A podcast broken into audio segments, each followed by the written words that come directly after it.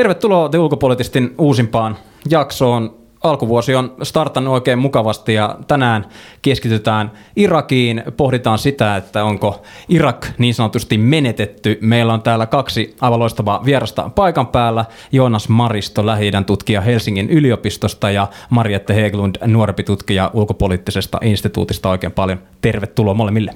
Kiitos. Kiitos. No tuota noin niin, tuossa alkuvuodesta oli aika paljon tai hyvinkin paljon mediassa uutisia, uutisointia Yhdysvaltojen ja Iranin välisestä välien selvittelystä, ohjusiskuista ja murhista niin sanotusti, mutta neljä kuukautta myös Irakissa on kestänyt mielenosoitukset. Mistä nämä mielenosoitukset oikein ovat johtuneet ja, ja minkä takia ne ovat niin usein nyt otsikoissa? No mä uskon, että siinä on hyvin paljon semmoista pat- patoutunutta turhautumista, siis vuosien, vuosikymmenien aikana kertynyttä turhautumista ja lähinnä nyt Irakissa sen äm, vuoden 2003 jälkeen, kun, kun Yhdysvallat miehitti Irakin ja sen, sen, sen jälkeinen kaos, siis kaos, mikä ei ole laantunut ollenkaan ja on paljon vaatimuksia, joita kansalaiset esittävät. Maassa on paljon korruptiota, maa tarvitsisi perinpohjaisen uudistuksen sosiaalisesti, taloudellisesti ja poliittisesti, eikä sitä ole tehty. Et syitä on hyvin paljon. No, ne on lähtenyt niin kuin liikkeelle aika samanlaisista syistä nyt monena vuotena, eli niitä on lähinnä nimenomaan maan etelä- ja keskiosissa on, ollut, on nähty niin kuin aika paljon näitä mielenosoituksia, e-, etenkin kesäkuukausina, että tota, on ollut just nimenomaan tätä sähkön puutetta, on ollut työttömyyttä, infrastruktuurin kritisoimista tai just sen, sen huonoa kuntoa ja, ja korruptiota nimenomaan. Ja, ja sitten myös syksyllä oli, oli tämän yhden merkittävän komentajan, eli Al-Sadin irtisanoutuminen, mikä, tai siis irtisanominen, joka, joka myös vihastutti sitten ihmisiä. Katsoin tässä vähän lukuja ennen tätä jaksoa, ja 60 prosenttia tämän maan, eli Irakin väestöstä on alle 25-vuotiaita, ja siellä tällä hetkellä vallitsee työttömyysluku, joka on 36 prosenttia. Onko tämä omiaan kertomaan siitä levottomuudesta? No kyllä se tietenkin vaikuttaa, siis on paljon nuoria ihmisiä, nuoria miehiä, jotka on turhautuneita. Niin kuin tiedetään historiasta, niin nuoret miehet on yleensä se joukko, joka, joka saa aikaan yhteiskunnissa levottomuutta. Se pätee ainakin Irakissa, jos on paljon toimettomuutta, niin, niin se luonnollisesti purkautuu jonkinlaisena energiana sitten, sitten, sitten ja tässä me, me nähdään, että, että, että siellä on ihmiset kaduilla – osoittaa mieltään. Mm, ja siellä mielenosoituksessa on myöskin siis kuollut ihmisiä, ää, useita satoja ymmärtääkseni. Mit, mitä tavoitellaan? Mikä tässä on niin se päätavoite, mitä, mitä nämä mielenosoittajat yrittävät saada aikaiseksi? No siinä ollaan nyt haettu ihan totaalista muutosta koko poliittiseen järjestelmään. Et siinä on kritisoitu muun muassa tätä Muhassasa-järjestelmää, mikä asetettiin Irakiin silloin Saddamin jälkeisenä aikana. Ja, ja tota, nimenomaan just nämä nuoret on, on kritisoinut tätä systeemiä, tätä järjestelmää ja, ja halunnut niin kuin poliittiseen järjestelmään uudistuksia ja vaalilakiin muutoksia muun muassa? Joo, siellä halutaan mm, muun muassa Amerikka, yhdysvaltalaiset pois maasta. Halutaan myös Iranin vaikutusta suitsia. Halutaan, että Iran ei vaikuttaisi Irakin sisäpolitiikkaan. Halutaan mm, kaataa hallitus täysin, siis uudet poliitikot vanhojen tilalle.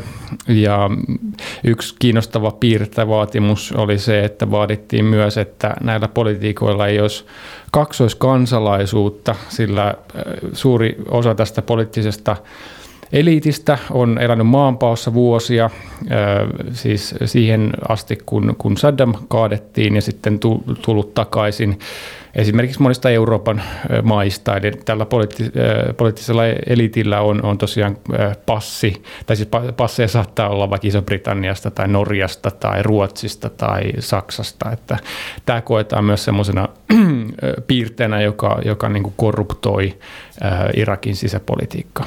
No miten hallitus on reagoinut näihin mielenosoituksiin? Tässä rivien välistä sanoinkin aikaisemmin, että ihmisiä on kuollut, että ei varmaankaan kovin mukavasti.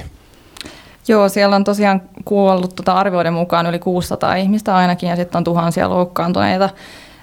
Hallitus yritti kauan olla huomioimatta näitä, nämä mielenosoitukset, mutta pikkuhiljaa kun ne sitten yltyy ja, ja väkivaltaa käytettiin, niin ne jatkuu ja, ja nimenomaan myös toisaalta nämä mielenosoitukset itsessään ne jatkuu ja niitä on ollut nyt Basrassa, Bagdadissa, Nasiriassa, Karbalassa ja niin edelleen. Eli ne on levinnyt tosi, tosi laajalti ja, ja vaikka tota pohjois, pohjoisosissa niin sanotusti sunni, sunnialueilla, Mosulissa ja, ja Nineven alueilla, niin siellä ei ole hirveästi niitä näkynyt, koska siellä on pelätty sitä tota vastaiskua periaatteessa näiltä turvallisuusjoukoilta, niin tota, kuitenkin sielläkin on osoitettu semmoista symbolista tukea näihin mielenosoituksiin.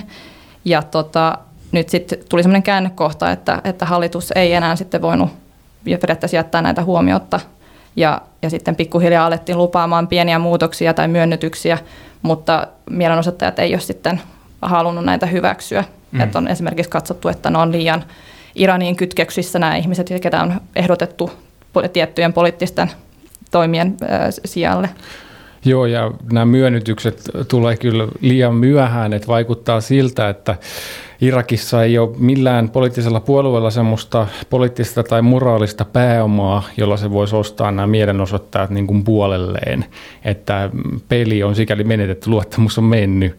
Ja sikäli jos hetkeksi planetaan vähän, vähän laajemmalle Irakin ulkopuolelle, niin tuota, Libanonissa ja muun muassa Algeriassa on ihan, ihan samalla lailla nuoret kadu, kadulla. Arabikevästä on nyt noin kymmenen vuotta ja vaikuttaa siltä paikoin, että arabikevät ei ole laantunut tai loppunut ollenkaan, että että, semmoisenkin tulkinnan voi ihan perustellusti osoittaa, tota, esittää, että arabikevät jatkuu ja, ja sosiaalinen yhteiskunnallinen tyytymättömyys jatkaa.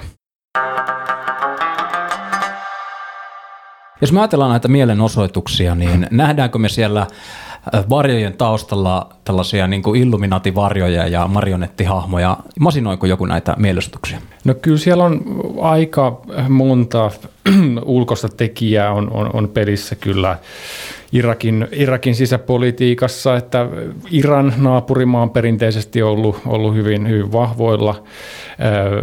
Iranhan on siis Shia-valtio, siis yli 98 prosenttisesti muistaakseni, ja Irak on sitten kaksi kolmasosaltaan shialaiden, niin on luonnollista, että tämä naapuri shia-valtio pyrkii vaikuttamaan – Irakin sisäpolitiikkaan ja, ja saamaan niin Irakista sitten semmoisen liittolaisen ja, ja, ja tota, kasvattamaan vaikutusvaltaansa siellä. Ja nyt sitten Yhdysvaltojen miehityksen jälkeen 2003 niin, niin tota maassa toimii kyllä, kyllä tota, siis yhdysvaltalaisten lobbausta myöskin ja, ja, ja yhdysvaltalaiset on, on, on hyvin vahvasti siellä Irakin politiikassa sisällä ja, ja, ja onpa siellä Israelin turvallisuus ö, tota, mm, koneistoa myöskin Pohjois-Irakissa toimii kurdialueella esimerkiksi ja, ja, ja moni, monia muita, muita tota, tahoja, jotka, joilla on näppinsä pelissä siinä sisäpolitiikassa. Mm. Ja, ja tota, Iranin vaikuttaminen nyt ei ole varmaankaan ihan, ihan uusi, uusi ilmiö Irakissa, että tämä on kestänyt varmaan muutamia vuosikymmeniäkin jo. Joo, ei, to, ei todellakaan, että se palautuu itse asiassa tuonne vuoteen 82, jolloin perustettiin Iranissa tämmöinen, eli Irakin ylin islamilainen neuvosto, niminen puolue. Tavoitteena oli syrjäyttää tai kaataa tämä Saddamin hallinto, Baath-puolue ja luoda Irakiin tämmöinen uskonnollinen Shia, Shia-hallitus. Ja, ja, ja siitä lähtien tämän puolueen toimesta ja monien muiden vähän pienempien poliittisten ryhmien kautta, niin Iran on pyrkinyt vaikuttamaan Irakin sisäpolitiikkaan niin, että Irakin shiat tulisivat enemmän myötämielisiksi Iranille, enemmän Iran mielisiksi ja, ja sitä kautta Iran voisi vaikuttaa Irakin sisällä. Mari, että tota, mitä sillä toisella puolella sitten on? Jos ajatellaan, että mielenosoittajia vastassa on turvallisuusjoukkoja, niin minkälaisia, minkälaisia siellä parikaadien toisella puolella sitten odottaakaan?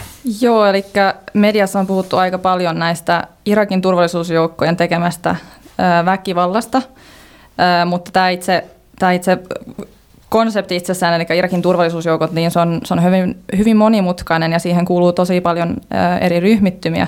Eli sen voi jaotella esimerkiksi Irakin asevoimiin ja sitten siihen kuuluu myös nämä kansanmobilisointiyksiköt, joista sitten osa on iranmielisiä, ei kaikki, mutta osa.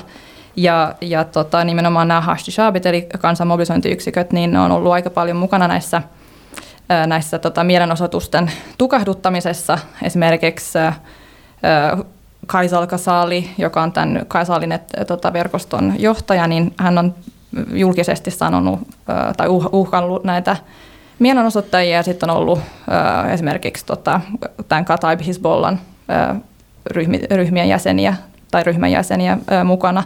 Ja, ja nimenomaan silloin, kun tämä koko Yhdysvallat, Iran konflikti oli äärimmäisillään silloin alkuvuodesta, niin tota, muun muassa just tämä Kataib Hezbollah oli, oli se, ketä vastaan Yhdysvallat iski, jossa kuuli sitten 25 ihmistä. Ja sitä ennen Kataib Hezbollah oli ottanut vastuun sitä, siitä iskusta, joka tehtiin Yhdysvaltain, tai siihen sotilastukikohtaan, jossa oli myös Yhdysvaltain joukkoja, siinä taisi kuolla yksi, yksi yhdysvaltalainen ja haavoittua, haavoittua muutamia muita. Eli tässäkin tulee niin kuin nämä, näiden eri aseellisten ryhmittymien linkit, linkit niin kuin Iraniin. Ja sitten on esimerkiksi myös BAD-organisaatio, joka on, on tämän Hadi Alamirin johtama. Ja hän on, hänen linkkinsä Iraniin on myös aika, aika vahvat. Ja täällä on niin kuin paljon, paljon eri henkilöitä ja paljon eri ryhmittymiä, jotka niin kuin, tavalla tai toisella on ollut mukana näitä mielenosoituksia. Ja sitten yksi toinen henkilö, minkä voisi vielä ehkä mainita tähän, on, on Mukhtar al-Sad, joka, jonka rooli näissä mielenosoituksissa on ollut sinänsä mielenkiintoinen, että tota, alussa hän ei oikeastaan ottanut kantaa, mutta myöhemmin hän sitten lähti tukemaan näitä mielenosoituksia niin kuin aika, aika tota varovaisin sanoin, mutta sitten tota, myöhemmin vielä avoimemmin. Ja sitten tota, nytten, viime viikon aikana niin hän on alkanut sitten asettaa sääntöjä näille mielenosoituksille, eli naiset ei saisi olla yhdessä miesten kanssa osoittamassa mieltään ja, ja muutenkin niin kuin kehottanut ihmisiä lähtemään pois.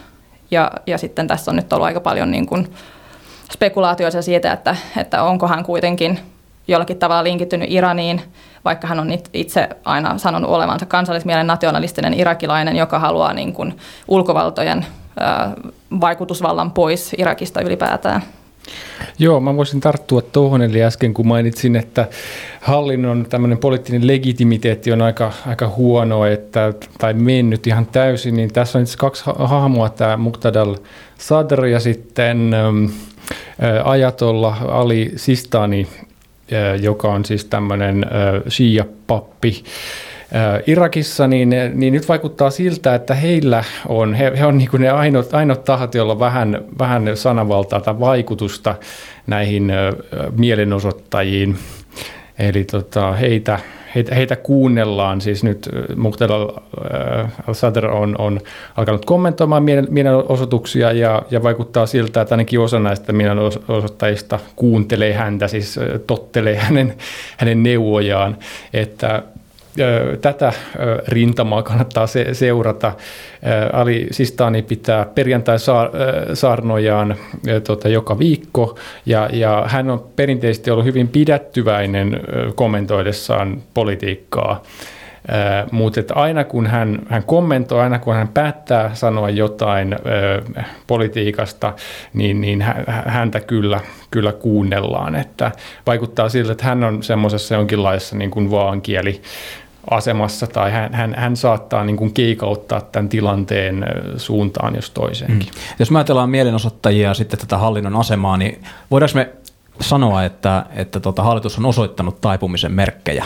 Nämä myönnytykset tai, tai päätökset, mitä nyt tässä on tehty, niin niin kuin sanottiin aikaisemmin, niin no, liian vähän, liian myöhään.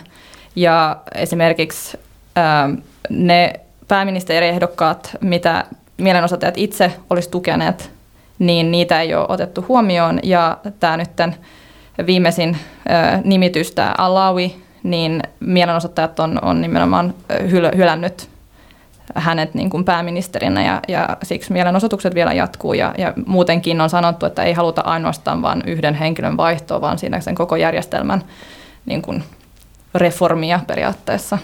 No voidaanko me ajatella, että Irak on vajoamassa tällaiseen failed state-asemaan, kaaukseen valtiona? No kaauksessa enemmän tai vähemmän Irak varmasti on ja nyt, äh, mutta kysymys mun mielestä on siitä, että onko niin kuin mitään vakauttavia toimia äh, olemassa siis tässä tilanteessa, missä nyt ollaan, niin mikä voisi olla se suunta, mikä, mikä niin kuin vakauttaa tilannetta, että jos poliitikoilla ei ole semmoista moraalista tai poliittista johtajuutta, mikä kansa voisi sitoutua, ei, ei ole tämmöistä niin yhteyttä tavallaan sinne kansaan olemassa, niin mikä voi sitten olla se, se, se, se, se voima, joka muuttaa tilanteen, niin se on se kysymys.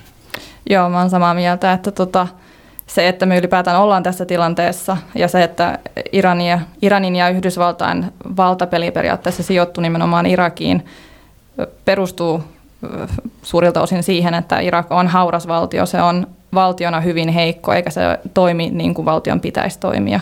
Ja se on sitten antanut tilaa muille toimijoille asettaa omaa vaikutusvaltaansa. Ja valitettavasti se on myös sitten johtanut siihen, että, että sitä valtapolitiikkaa tehdään nimenomaan Irakissa, mikä, mitä me nähtiin myös näiden ää, esimerkiksi tämän Kassen Sulemanin tappamisen myötä ja sitten ohjusiskujen myötä, että kaikki tapahtui nimenomaan Irakissa.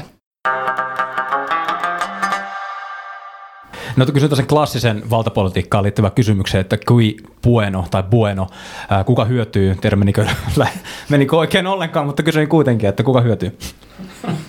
No myös se on, se on aika vaikea kysymys.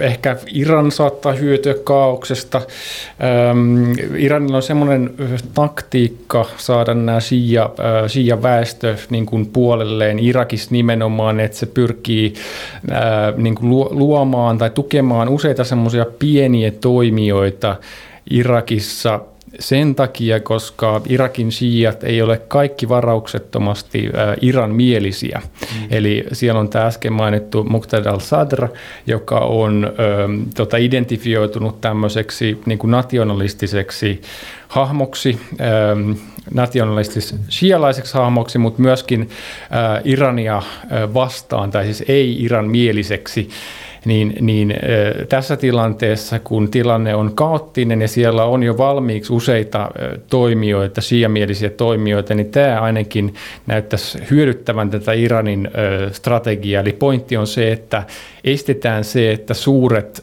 joukot sialaisia asettuisivat asettuisi yhden figurin taakse, esimerkiksi tämän Muhtadalla Sadren, vaan, vaan pidetään ne monissa eri leireissä, niin, niin heitä on ehkä vähän helpompi, helpompi taivutella sitten iranmieliseksi. Mm. Tietyllä tapaa tämä Qassem Sulemanin tappamisen myötä eri ryhmät siellä Irakissa on nyt alkanut positioimaan itsensä ja ottamaan valtaa, taistelemaan tästä valta. Todennäköisesti Sulemanin ja Muhandiksen ö, ö, tappaminen tai kuolemat on, on jättänyt jonkinlaisen valtatyhjön. Eli tämä Abu Mahdi, äh, Muhandis niin oli tämän kansanmobilisointiyksiköiden johtaja ja myös tämän Kataib Hizbollahin komentaja. Ja sitten koska molemmilla on ollut hyvin paljon vaikutusvaltaa Irakissa ja niin, niin heidän sitten kuolema niin on todennäköisesti tavalla tai toisella sitten vaikuttanut siihen, että miten tällä niin kuin paikallisella tasolla tapa, tai mitä siellä tapahtuu niin kuin valtapelin myötä ja, ja ylipäätään sen, sen, sen suhteen, että, että kuka, kuka ottaa tämän, tämän tyhjön tai tämän reijän, mikä siellä saattaa tulla.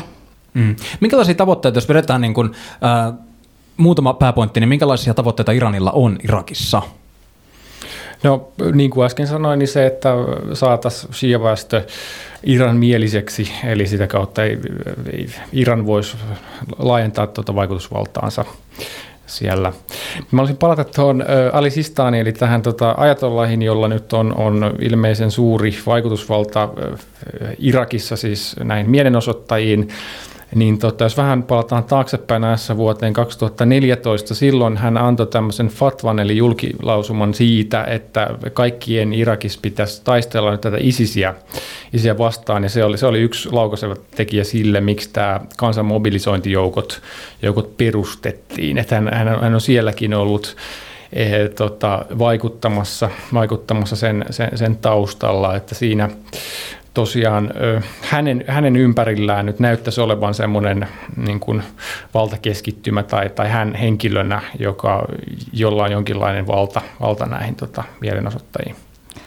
Joo, eli tota, Iran on nyt ö, tietenkin yh, tota, Yhdysvaltain invaasion tai miehityksen jälkeen niin on, on saanut enemmän vaikutusvaltaa Irakissa ja sitten ö, Yhdysvaltain vetäytymisen jälkeen se on, se on noussut entisestään ja sitten – tämän nimenomaan ISISen, ISIKsen vastaisten taistelujen myötä on saanut sitten entistä enemmän, enemmän vaikutusvaltaa ja Iran todennäköisesti myös pyrkii pitämään sen vaikutusvallan siellä, koska se on saavuttanut sen verran hyvän asemaan kuitenkin Irakissa, eikä se halua siitä luopua todennäköisesti.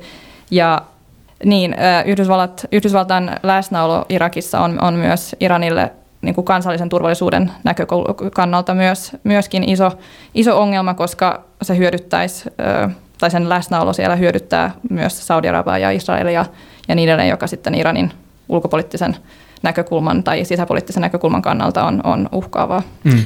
Joo, mutta sanottako vielä se tästä Iranin vaikutuksesta, että nämä joukot, esimerkiksi tämä Kataib Hezbollah, niin ei hyvää hyvyyttään siellä taistele niin kuin pro bono ilmaiseksi, vaan tota Iran heitä tietenkin tukee ja, ja maksaa palkan. Ja siinä tilanteessa, kun Iran on nyt voimakkaiden talouspakotteiden alasena, niin, niin on todennäköistä, että, että, että sille ei riitä niin kuin voimavarat näiden kaikkien proksijoukkojen ylläpitämiseen Irakissa, Syyriassa ja Libanonissa ja muualla.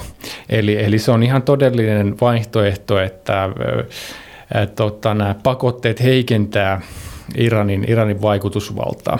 Mm, mainitsitte äsken Isiksen ja, ja tota, tuli mieleen siitä se, että jos ajatellaan Syyrian puolta, puolta tässä tässä tota, niin kuin heidän, heidän, heidän maa-alueessa vai, vai onko se nyt kalifaatissa, miksi sitä kutsutaan niin, tai kutsuttiin, niin onko mahdollista nyt sellainen tilanne, että ISISin rooli kasvaa Irakissa tämän sekasorron, äh, tai sekasorron vuoksi?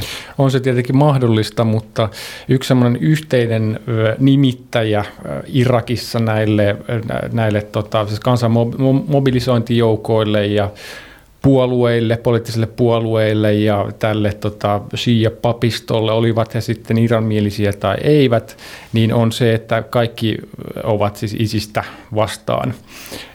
Et, et siellä on varmaan on jo, jonkin verran pieniä, pieniä tota, ryhmittymiä toimijoita, jotka pieni ISIS-soluja Irakissa, mutta käytännössä kaikki ovat ö, ISISiä vastaan siellä, niin se, se on ainakin tämmöinen nimittäjä, joka, joka yhdistää eri joukkioita. Joo, eli ehkä lähinnä niin kuin nämä alkuvuoden tapahtumat äm, on, on saattanut vaikuttaa siihen sen, sen myötä, että esimerkiksi tämä Isiksen vastaisen koalition joukot on sanonut keskeyttävänsä omat Isiksen vastaiset operaationsa tällä, tällä hetkellä ja myös koulutustoimintansa. Eli minkälaista vaikutusta sillä, sillä sitten on, niin, niin on vaikea sanoa nyt tässä vaiheessa, mutta – on, saattaa hyödyntää nimenomaan isistä ja sitten vaikeuttaa esimerkiksi näiden maan sisäisten pakolaisten asemaa, mm-hmm. että miten saadaan esimerkiksi jälleenrakennusta tai pitää, pitää yllä jälleenrakennusyrityksiä tai näitä, näitä aloitteita ja niin edelleen, koska jos ei näitä, näitä myöskään saada kuntoon, niin sekin sitten saattaa pelata Isiksen tota, piippuun myös. The jos ajattelee alkuvuoden kirkuvia otsikoita ja erityisesti tätä drone-iskua Suleimania kohtaan, niin Twitterissä taisi trendata World War 3 äh, hashtagi. Onko nämä niin sanotut kostoiskut nyt loppuneet täysin, kun niistä ei enää nyt uutisoida?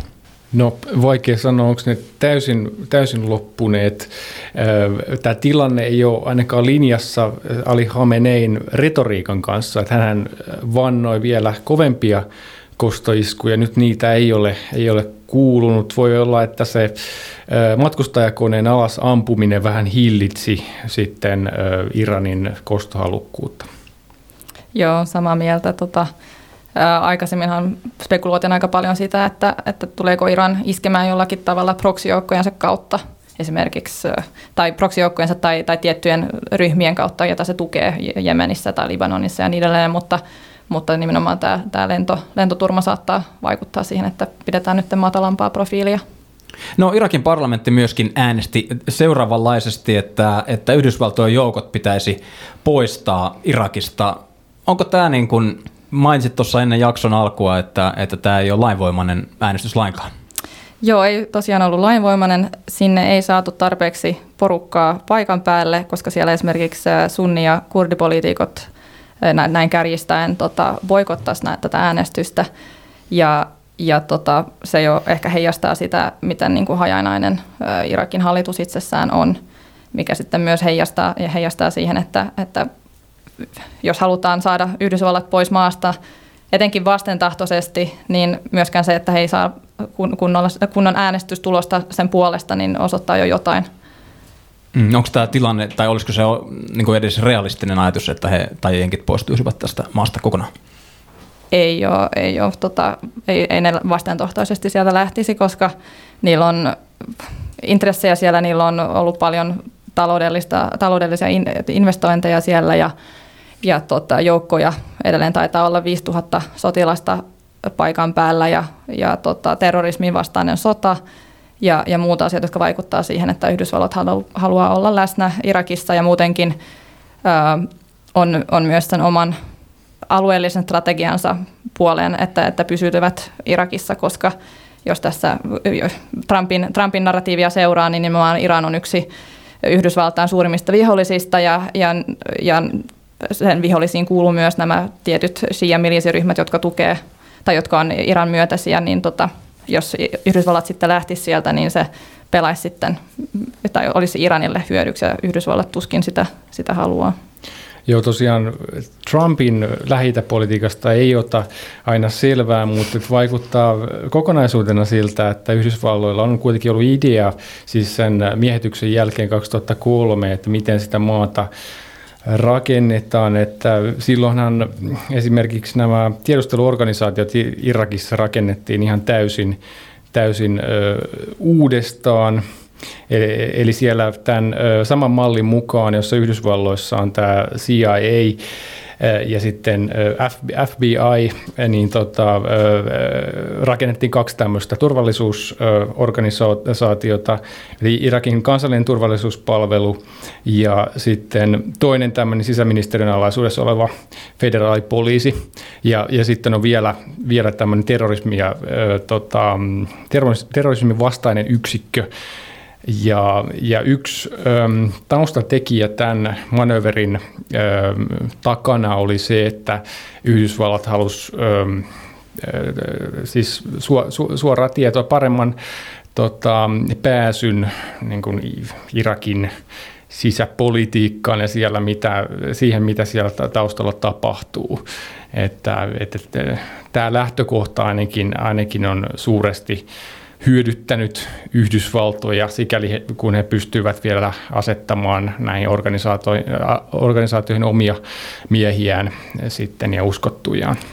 Ja sitten tota vielä nämä liittolaisten, Yhdysvaltain liittolaisten intressit, se, että Yhdysvallat on, on läsnä Irakissa, niin saattaa myös hyödyntää Saudi-Arabiaa ja Israelia. Ja lisäksi myös Irakissa ollaan tietoisia siitä, että jos Yhdysvallat yritettäisiin – pakottaa pois maasta, niin heitä uhkaisi esimerkiksi tosi tiukat talouspakotteet. Ja mä epäilen, että ei siellä kuitenkaan haluta joutua samanlaiseen tilanteeseen, mitä Iranissa ollaan, eli saadaan todella kovat talouspakotteet, ja mikä saattaa sitten vielä, vielä pahemmin tota, hankaloittaa Irakin sisäistä tilannetta. Ja tota, sekä päätöksentekijät että nämä aseelliset ryhmittymät on, on tietoisia kuitenkin siitä, että Yhdysvalloilla on edelleen myös aseellista voimaa tai aseellinen ylivalta, mutta myös tätä taloudellista valtaa siellä todella paljon. Tähän jakson loppuun olisi mielenkiintoista kuulla teiltä tulevaisuusskenaariota ja ylipäätään ajatellaan Irakin asemaa tässä äh, semikaoottisessa tai oikeastaan hyvinkin kaoottisessa tilanteessa, niin minkälaisia kehityskulkuja meillä on näkyvissä? Onko meillä sellaista positiivista silver liningia näkypiirissä edes? No se positiivinen odotus minun mielessä niin kohdistuu ehkä sinne Pohjois-Irakiin, Kurdistaniin, Kurdistanin aluehallintoon, niin se maankolkka on vaikuttanut tässä vuosien kuluessa semmoiselta paikalta, että, että siellä voidaan niin kuin keskenään osataan, osataan hoitaa, hoitaa tällaista hallintoa niin kuin hyvin ja siellä on ollut suhteellisen rauhallista näiden levottomina vuosina, että toivon, että se ainakin jatkuu sellaisena. Joo, ei tässä tällä hetkellä tunnu hyvin optimistiselta yleisesti Irakin suhteen, mutta on samaa mieltä tästä Irakin Kurdistanin tilanteesta, että siellähän ollaan myös pyritty saamaan itsenäisyyttä, mutta ei olla menesty, menestytty siinä.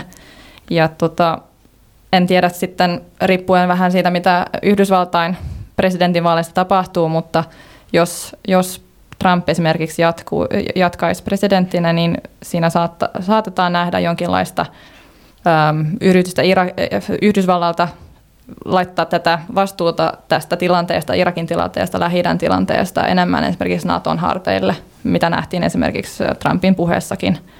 Mutta tota, Irakin tilanteen, tilanteen suhteen nyt tällä hetkellä niin mielenosoitukset on jatkunut monta kuukautta, eikä siellä hirveästi olla nyt saatu mitään aikaiseksi, eikä olla tehty paljon myönnytyksiä, että tuntuu, että siinä tarvittaisiin jonkin radikaali tapahtuma, että siinä oikeasti saataisiin jotain, jotain niin kuin merkittävän paljon parempi kehityskulku nyt, mitä se tällä hetkellä näyttää.